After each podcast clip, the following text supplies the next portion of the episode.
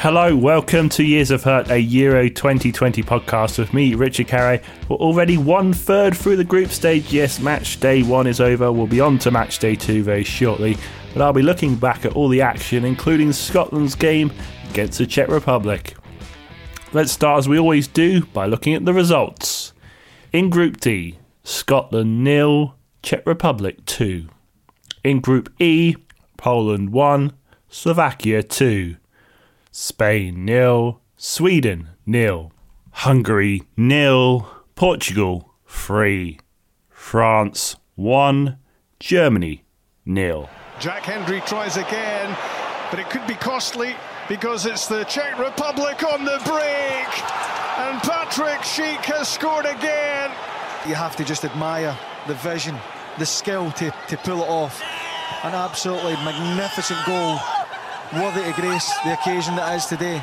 And we start with that Scotland match, Scotland's opening game against the Czech Republic. Scotland haven't been at a major tournament for 23 years, and the last time they were at the Euros was 25 years ago at Euro 96. And when they've made it into the tournament, they never got out the group stage. Would their fortunes finally change? Schick had an early attempt for the Czech Republic, but it was well saved by Marshall. Robertson crossed the ball to Dykes, who put the ball wide. Robertson had another chance. He went to blast the ball in the top corner, but Vaclik saved it. Things took a turn for the worse as Coufal crossed the ball and Schick headed it in to the bottom corner to make it 1 0 to Czech Republic. In the second half, Jack Hendry had a shot from the edge of the box, but it hit the bar. After a bit of a defensive hiccup, Vaclik bailed out the Czechs once again. Hendry had his shot from the outside of the box, but it was blocked. Schick picked up the ball and had a first time shot from 47 yards out, and Marshall was way out of position off his line, and the ball went in the net. 2 0 Czech Republic. A fantastic goal by Schick, one that many are already calling the goal of the tournament. Marshall got completely tangled in his net after the goal, and perhaps he has to be one to blame for that one. Dykes had a really good chance to pull one back, but he was denied by the outstretched foot of Vaclik and it ended Scotland nil, Czech Republic 2. Well, it was a frustrating game for Scotland and possibly a very costly one, as this was seen as the easiest game out of the three in their group. They had a few good chances, especially in the early going, but Scotland just didn't seem like scoring, and Czech Republic were much more clinical in front of goal.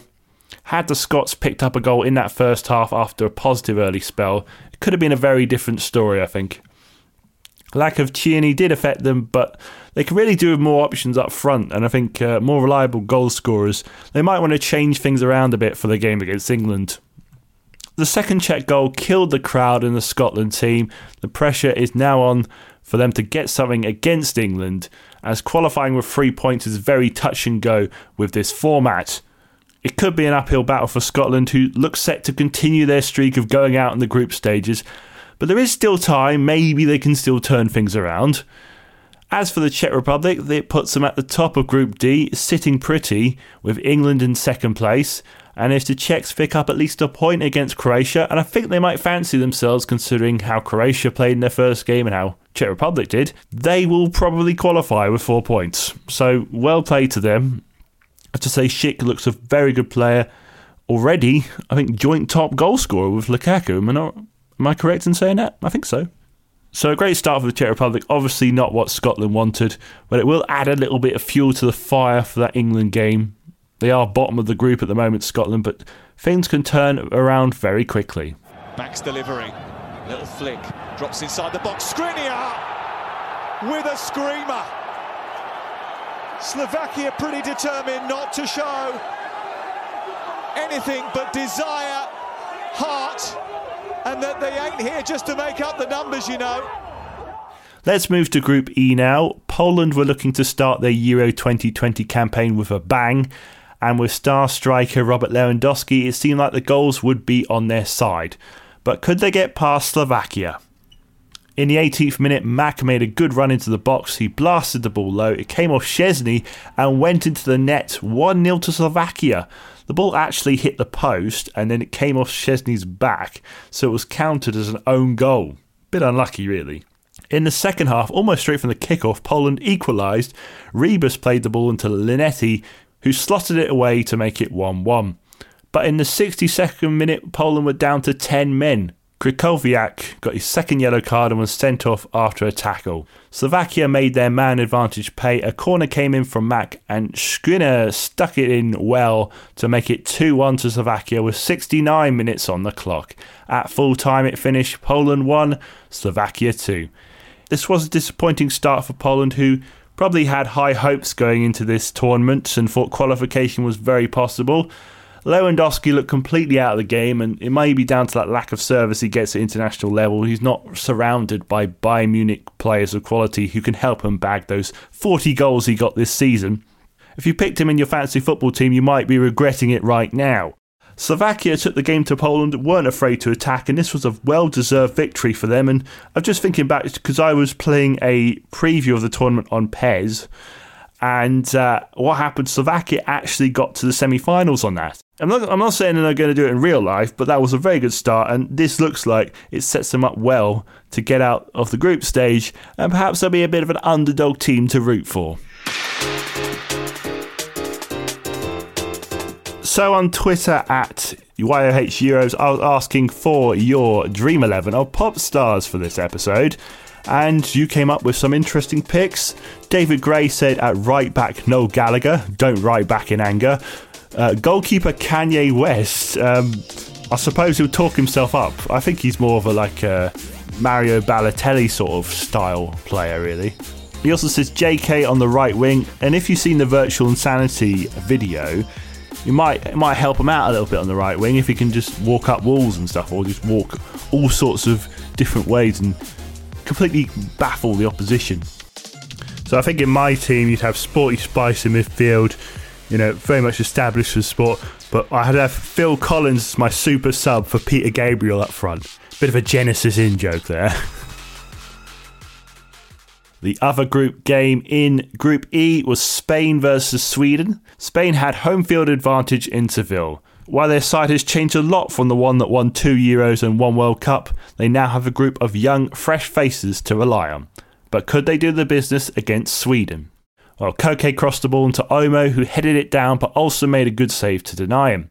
Koke blasted the ball wide from just outside the six yard box. Morata had a really good chance on goal, but he put the ball wide of the mark. Isak gave Sweden hope with a low shot. It went off Llorente, hit the post, and went back out. A little bit of a scramble there. Olmo had a swirling shot from 25 yards out, but Olsen dealt with it. In the second half, Morata blasted it wide again. Isak played the ball into Berg at the back post, but he blasted it over, and shortly after, Berg was subbed off, I think because of that scuff. There was another shot from Olmo, which was blocked by Danielson. Funny, we were talking about um, pro wrestling Dream 11s the other day, and there's an actual Danielson who plays for Sweden at centre back. Sarabia, who came on for Morata, added a spark to Spain. His front post ball into Moreno needed to be cleared away by a leg of Olsen. And at full time, it ended Spain nil, Sweden nil. So, for the first time in this tournament, we're going to have a look at the stats for this game.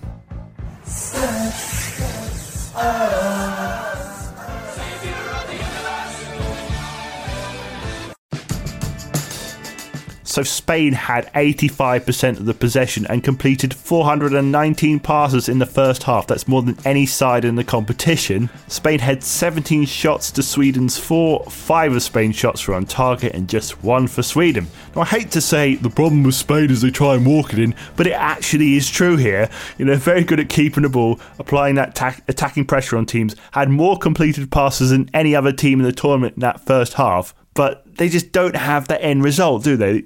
And I think I don't really rate Morata up front. I don't think he's a reliable striker. You know, he missed a few sitters today. You really want someone who can get you those goals, like in the olden days when they had a Fernando Torres or a David Villa. And it's quite funny that despite the fact that Spain completely dominated the game, at least for the first half, and obviously they dropped off a bit in the second half, with all their dominance, they could have still lost this based on that scramble around half time with Isak but they have that same mentality that the squads that won the Euros and the World Cup have, you know, that keep possession, dominate the games. They just have to find that killer blow, that killer goal to help them get through. Obviously, they had a bit of a difficult build up with the COVID 19 positive test from Sergio Busquets. They got to put that all behind them now and start scoring some goals. Otherwise, you know, we could have a giant killing here. i am not going to rule it out. Slovakia are very impressive. You'd think Spain would get past Poland, but if they can't score, they're going to have a bit of trouble here. It was an impressive defensive performance from Sweden. Man United's Lindelof won the Star of the Match award, and Danielson at the back was also doing a great job. Olsen pulled off some great saves to keep the Swedes in the match, and they certainly had a game plan which was to frustrate the Spanish side, and it worked to a T. They've really set themselves nicely now. This is probably the trickiest game in the group. Uh, and now they're going to face an on form Slovakia, which may prove to be a bit taxing. And actually, Slovakia seem to have more goal threat in them than Spain. It is our first nil-nil of the Euros. It had to happen at some point, and it did on the 10th game, which is not impressive as the goal-scoring run we had back at the 2018 World Cup went 38 matches without a nil-nil, and there was only one in the whole tournament. That was Denmark versus France. If it hadn't been for that game, every single game would have had goals in it. So Slovakia top Group E with three points. Spain and Sweden follow behind on one point, and Poland are at the bottom of the table with no points. They have a bit of catching up to do.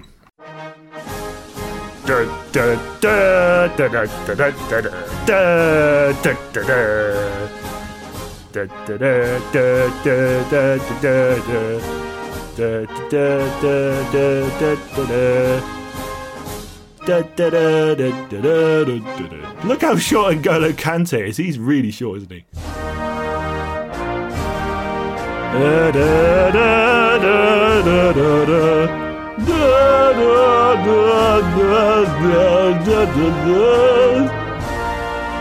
So we've reached the group of death, Group F, and that brought us a tantalising tie on match day one. 2018 World Cup champions France would face 2014 World Cup champions Germany. And for a match of this magnitude, I decided to do a live watch along on Twitch at twitch.tv slash Ricardo Media.